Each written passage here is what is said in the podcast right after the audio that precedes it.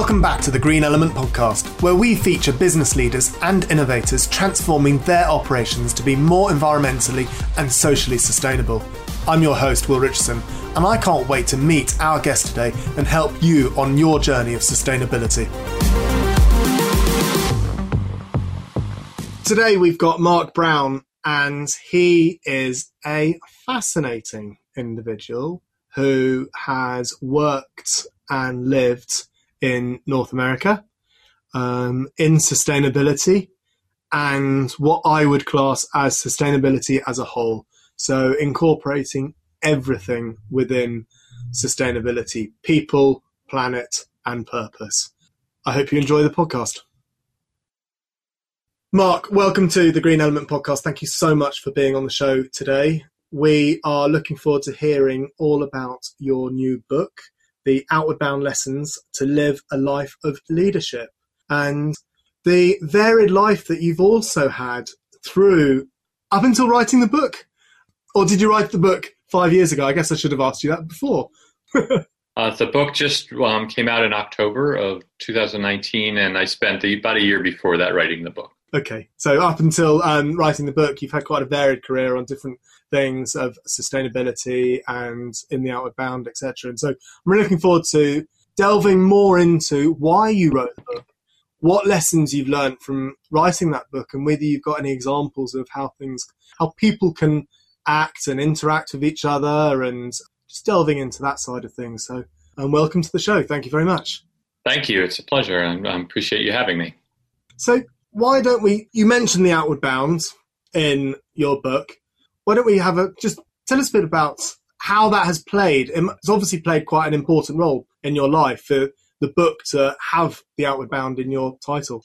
Certainly, I'll try to give you a, a down and dirty of the background. but I, I started in, at a marketing education in undergrad and started in, with a business magazine out of college and then ultimately to a marketing and, and public relations firm. And I jokingly say that I found myself feeling burned out at the ripe old age of 25, thinking that I felt like a, I was an old man and a little frustrated with the work. I had some friends who had done outward bound experiences in college who really encouraged me to go take a course to try to help maybe get my head a little straighter or get myself more grounded. So I did a three week experience in the state of Utah in the United States, which is mostly desert. So high mountains, desert experience. And it really was a life changing experience for me. And one of the things I talk about in my book is that I think I saw real, genuine, honest leadership for the first time in my life. And I was really drawn to it. At the time, I didn't know what the leaders there I didn't know exactly what it was, but I knew, I remember saying to myself, whatever they have, I want that. And it really mm-hmm. sent me on a completely different trajectory in my life. I ended up going to work for an outward bound school and I spent 10 years full time in that work, wilderness, leading trips in deep wilderness areas. And then I also got into management for outward bound and started selling programs to corporations, universities and schools, private schools. And really that first 10 years was so formative in my life. Then I spent the next 12 years doing work inside companies with Outward Bound. I would like to know more about what the Outward Bound does because I think many people that listening to this show won't actually understand what the Outward Bound actually does for a living and how they interact. So if you could just Sure.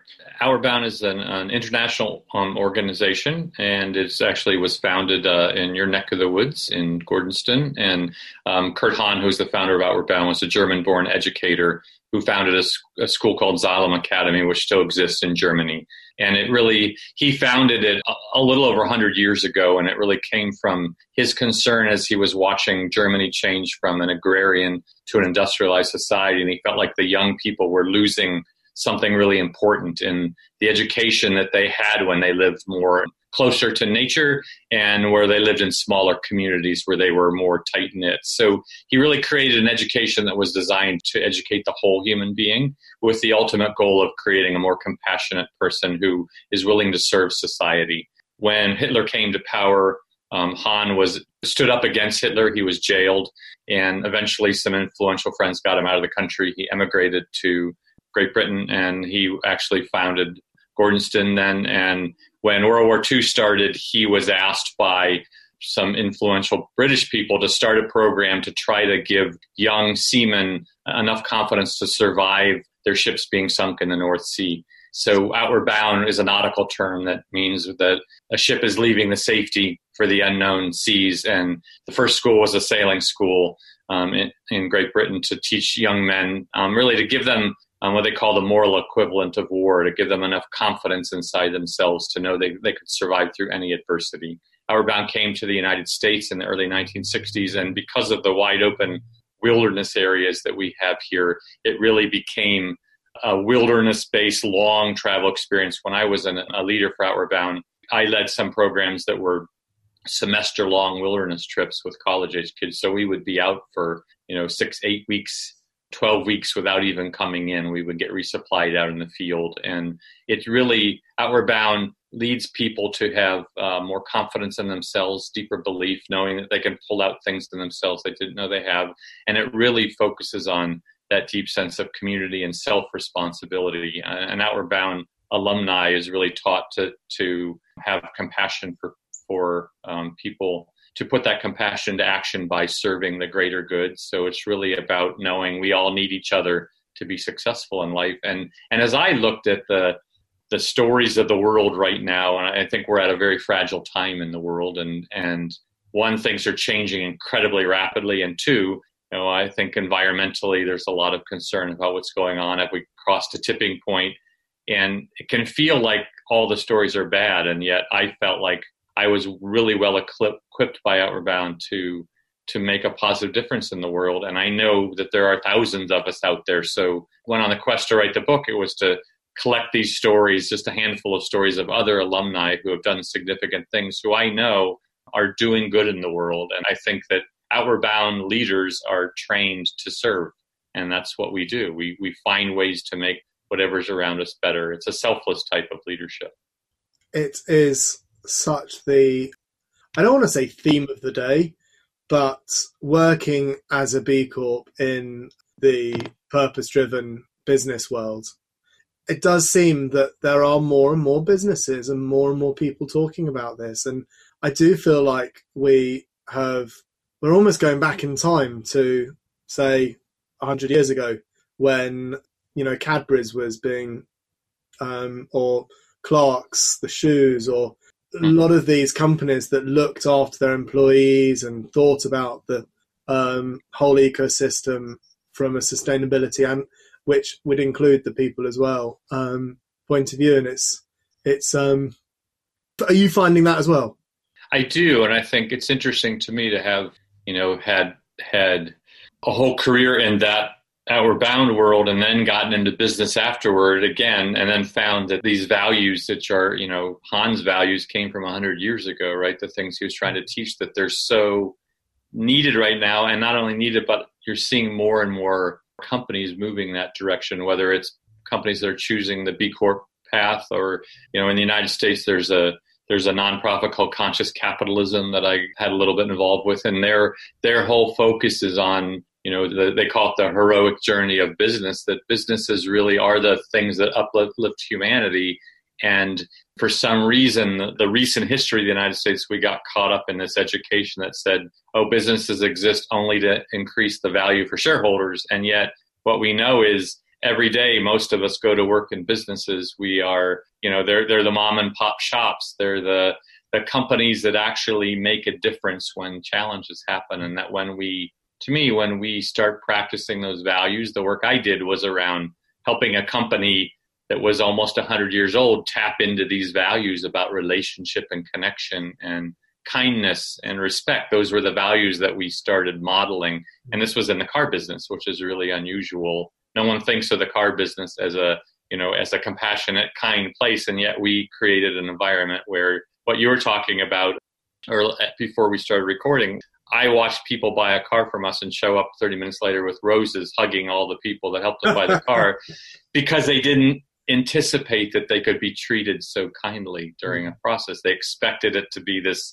you know very divisive untrusting struggle because that's what they've mostly experienced in our life. And we created a company where that the opposite happens. You know, we're really we are simply there to serve people when they come in, and the, the response is incredible to watch. And not only for the customers, but what we were focused on, the family that hired me was focused on is the people that work for them because you know, I don't know about your background, but I know when I was a consumer and I went to buy cars, I didn't think about the salesperson. They were just someone that I thought was going to try to screw me, so I better armor up and protect them. I never thought about them as a human being, and yet the owners that hired me, they wanted their employees to be able to go home at the end of the day feeling good about what they mm-hmm. were doing, not feeling like they were taking advantage of people. And once you create an environment like that where it's okay to be honest and to have integrity, people just blossom. It's really quite quite incredible to watch.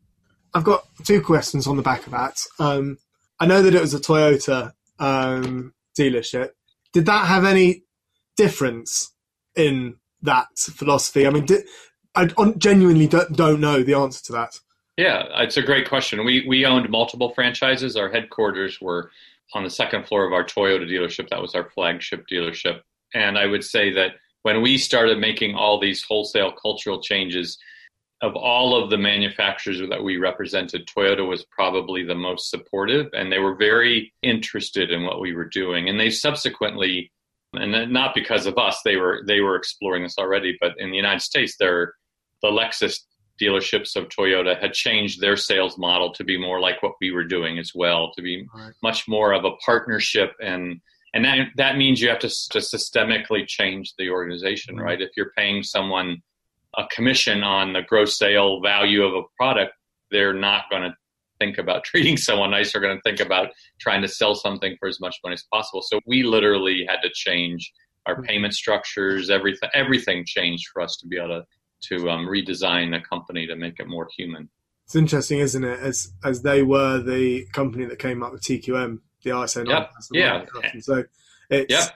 it just goes to show that they obviously were at are at um, the cutting edge of change. Yeah, I would agree with that, and I think that even it's interesting to me that they're you know they're philosophically even you know we looked at our owner was really had had spent a lot of time studying Toyota's leadership model, and and mm-hmm. that when they, when you talk about forms of waste, you know the the one that doesn't always get recognized is the the waste of human potential, and that was that became the thing that we focused on more than anything else. Is are we providing an environment where people can bring themselves fully to work and really tap into that deep desire to grow and learn and become a you know a person who performs at their best. And that that ties right into outward bound. One that mastery is one of the values of outward bound. So there was a complete connection to the philosophically what i had learned in my earlier life that translated to the workplace. And the environmental management side of um, dealership was also pretty forward thinking as well from what i gather with the type of building you were in and what you were trying to accomplish from an energy point of view.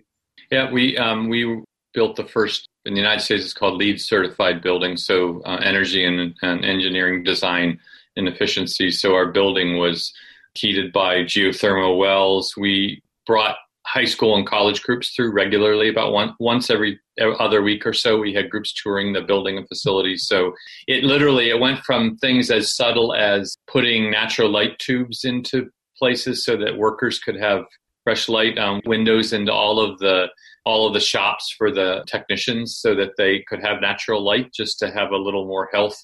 Our building had CO2 and O2 monitors um, sectioned off, so if the CO2 levels ever got unbalanced, then the building would automatically pull in fresh air so that it rebalanced the fresh air.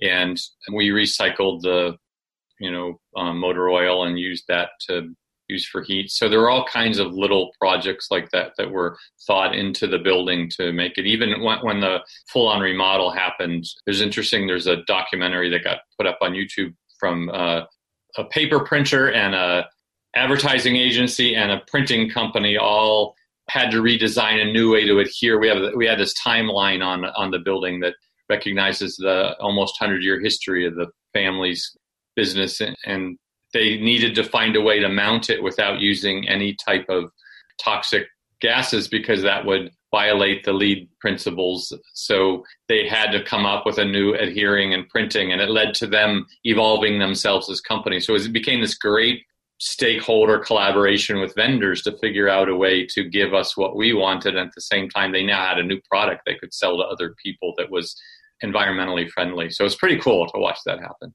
Yeah, I bet. Um, from there, what did you do from working in that dealership? So when I was originally hired, uh, they created a position for me that was called Director of Corporate Potential. I was brought in at a leadership level with the idea of helping guide the company. Um, and the fourth generation owners were had recently there was a recent handover from third to fourth generation owners. It was a privately owned business, and they wanted to make it a, a vehicle, vehicle for good in the world, but they didn't know how to do that. And so I was brought in to help guide that, and I led those efforts and really led the leadership team, my peers, into a deep strategic planning. A lot of we did a lot of organically pulling out the values from people who had been with the company a long time. It, we were fortunate; we were one of those companies where the core leadership of the company had been there 20 to 30 plus years. So people stayed a long time in this company. And we really started exploring who are we and what's our footprint in the world and how are we seeing, we talked to various stakeholders, whether it was vendors or um, long term customers to say, how do you see us? What would you like more from us? And that helped guide us into a, we laid out a,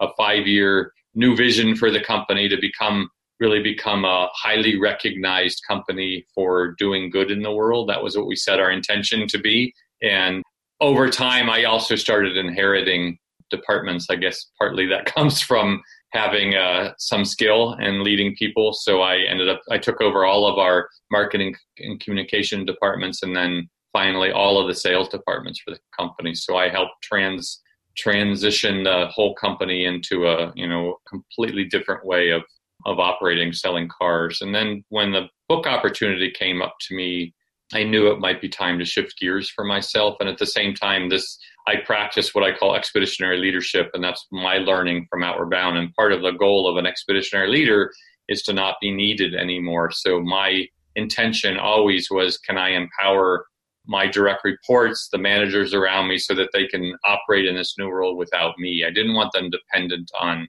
me. So it felt like time to let go and step away. And I did that um, a little over six months ago. I stepped away from the company. And did they did they take the baton? They have taken the baton, the baton, as you say, and they are. I think it's been challenging and my conversation with them, but I think that um, it's a good challenge, and I think they're up for it. There's really good people there, and hopefully uh, we laid the foundation well enough for them. But they are, they they really are a completely different different kind of company, and that's exciting to see. Culturally, they are. You know, there's a there's a handful of companies in New England that really get recognized for their cultural um, attributes, and this company became one of those. Oh, great, great, great. And so, leading on to your book, we were talking about some of the examples that you've got in your book. So, do tell us more about, um, yeah, what the book's about. And yeah, yeah, as I was as I was in the midst of, uh, you know, we should go back a little bit. I went to I went to graduate school and I got a master's degree. And while I was, I studied a, I had a semester on leadership, and this is the first time I played with this expeditionary leadership theory. And I talked about, okay, how could you take the stuff that goes on out in the wilderness for Outward Bound and translate it into an organizational setting, in particular a corporate setting? And then I did some of that as a consultant in a, in a lot of companies in the United States. I was in and out as a coach, a trainer, facilitator, and consultant for you know 20, 30 different Fortune 100 companies, and and I was intrigued by watching how almost all these companies had someone who had been connected to Outward Bound. You know, they had done a course when they were young or something, and then they got into a leadership role and they wanted to bring these principles in. So it was very intriguing to me. Mm. And then as I got into actually putting my theories into work um, at the company that I joined, all along I kept thinking, you know, I know I'm not the only person like this. I know there are other people out there in the world who are making a difference with with outward bound principles. It would be interesting to interview them. So I met a a publisher that's a B Corp publisher actually out of um, the Bay Area, Barrett Kohler, and in conversation with them, they were intrigued by this idea too. So we we approached Outward Bound together and talked about a co-publication with Outward Bound, and they agreed to. And also, their signing on to the book allowed me to to speak with some people that I probably couldn't have accessed anyway. And there were some people like the founder of the Home Depot, Arthur Blank, which you know one of the largest box stores in the world. That he was prominent, and he currently owns two professional sports teams. Uh, and I I got to sit with him and listen to him talk about how Outward Bound had had a more profound effect on him than than any other organization he'd been a part of.